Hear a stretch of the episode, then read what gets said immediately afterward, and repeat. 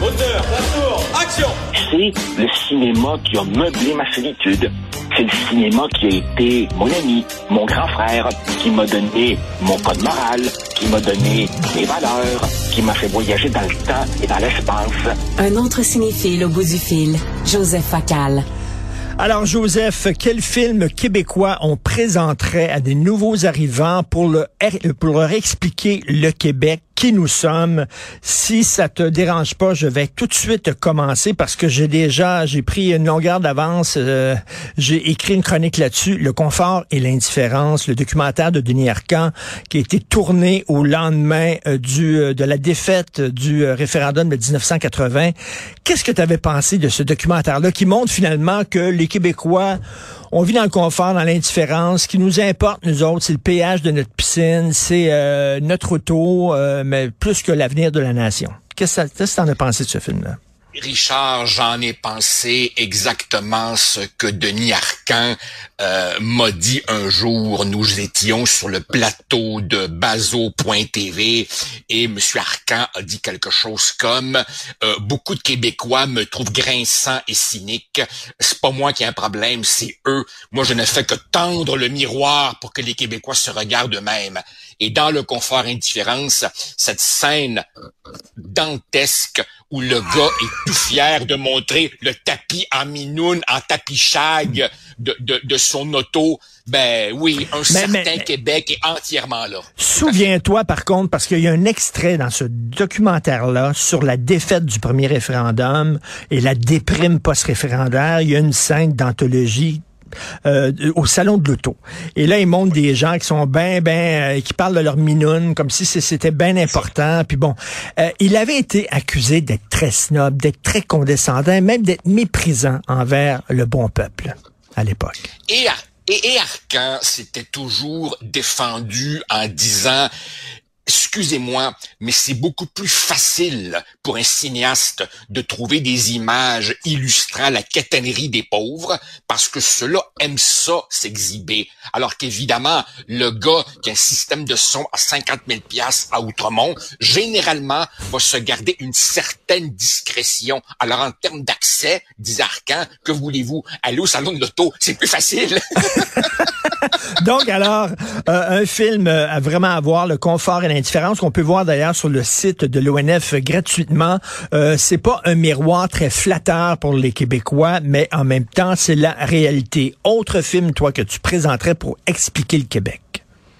Mais les ordres 1974 de Michel Brault. Je t'arrête tout de suite, je t'arrête tout de suite parce qu'on a un petit extrait. On écoute ça, ah, des ordres vient de vie, on est plus grand, plus fort. Et alors, on se rit d'avoir eu peur de la mort. Alors, c'est une chanson que Jean Lapointe chante, et bien sûr, c'est pas la version qu'on entend dans le film Les Ordres, mais il chante cette chanson-là, euh, je crois, dans sa cellule. C'est un film, bon, explique-nous pourquoi tu mettrais Les Ordres dans ta liste. Alors, Les Ordres est tout simplement un faux documentaire qui suit l'arrestation de quatre personnes pendant la crise d'octobre 1970.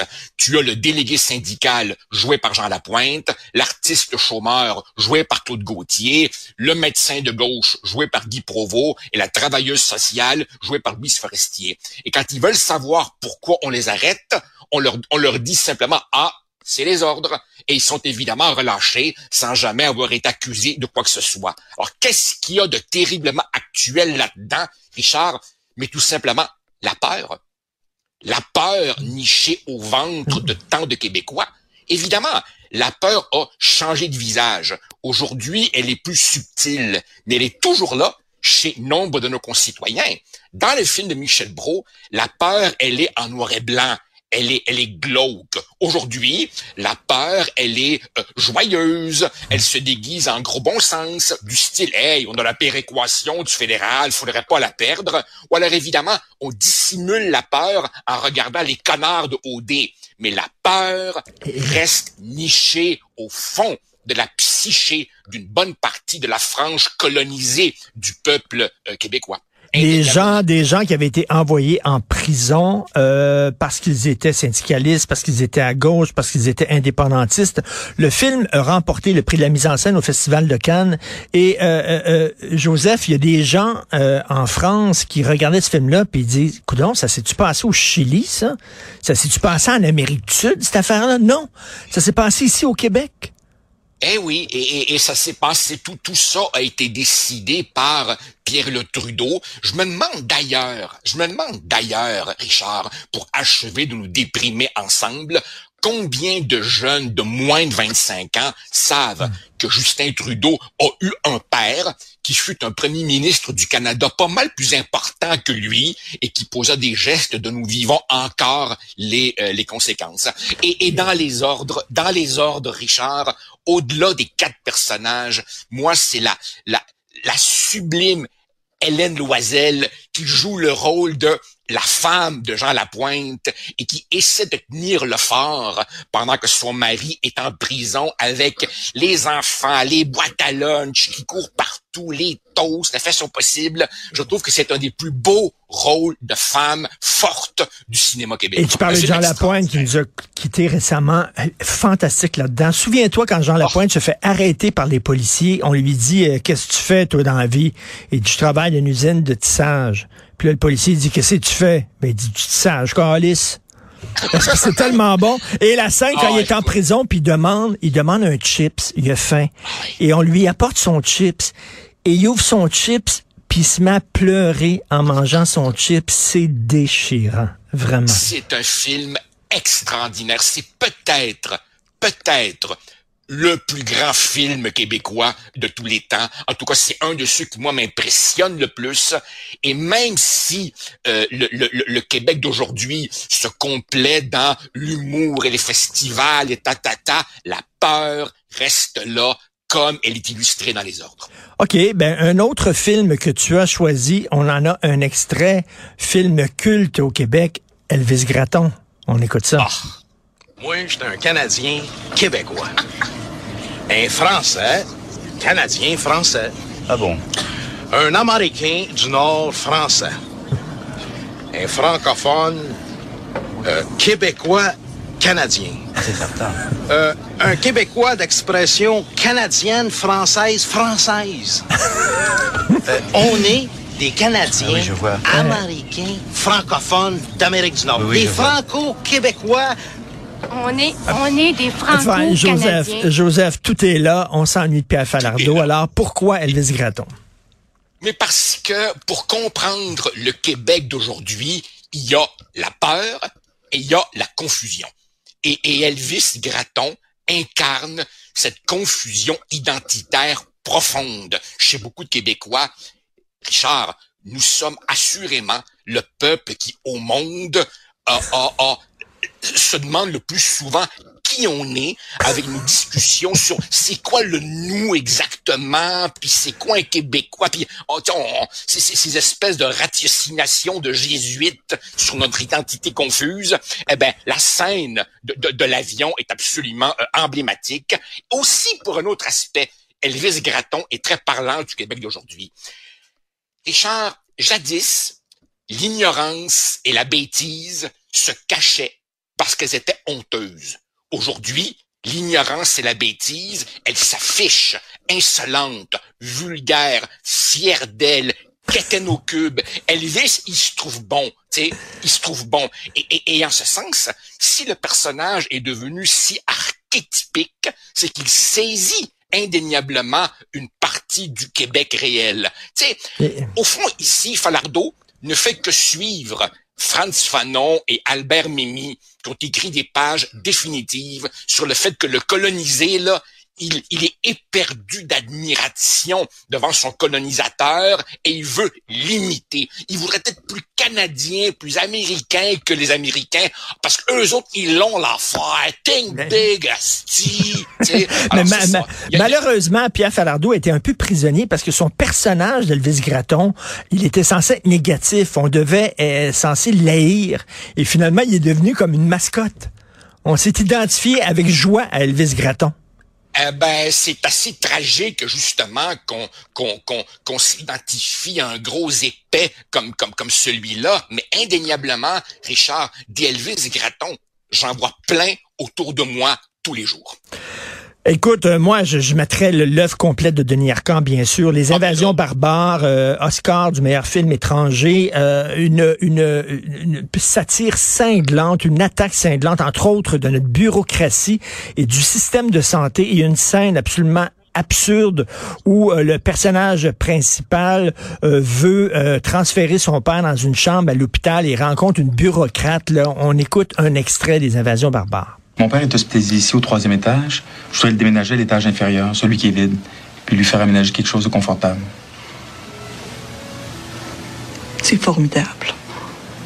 C'est une démarche qui s'inscrit tout à fait dans le contexte de nos programmes de sensibilisation des intervenants familiaux, mais malheureusement, les mises en disponibilité de nos infrastructures ont été ciblées en fonction des directives du ministère dans le cadre du virage ambulatoire. Alors, c'est absolument impossible de prioriser des éléments de solution au niveau du bénéficiaire individuel. Écoute, on rit pour pas pleurer. C'est exactement ça. C'est exactement ça, mais c'est exactement ça à un double niveau. Rappelle-toi, si tu laissais aller cet extrait 30 secondes de plus, que fait Stéphane Rousseau? Il règle le problème avec une petite enveloppe de cash bien placée. Autrement dit, il y a deux dimensions ici. Il y a la bureaucratie déshumanisante anonyme, le, le totalitarisme mou et infantilisant, mais il y a aussi le fait que les petits wise, eux, ont compris comment naviguer à l'intérieur du système. Souviens-toi la scène lorsqu'il rencontre Jean-Marc Parent, qui est le délégué syndical. Voilà. Et pour la même chose, et le gars, il dit, écoute, tout va commencer par le syndicat, puis tout finit par le syndicat.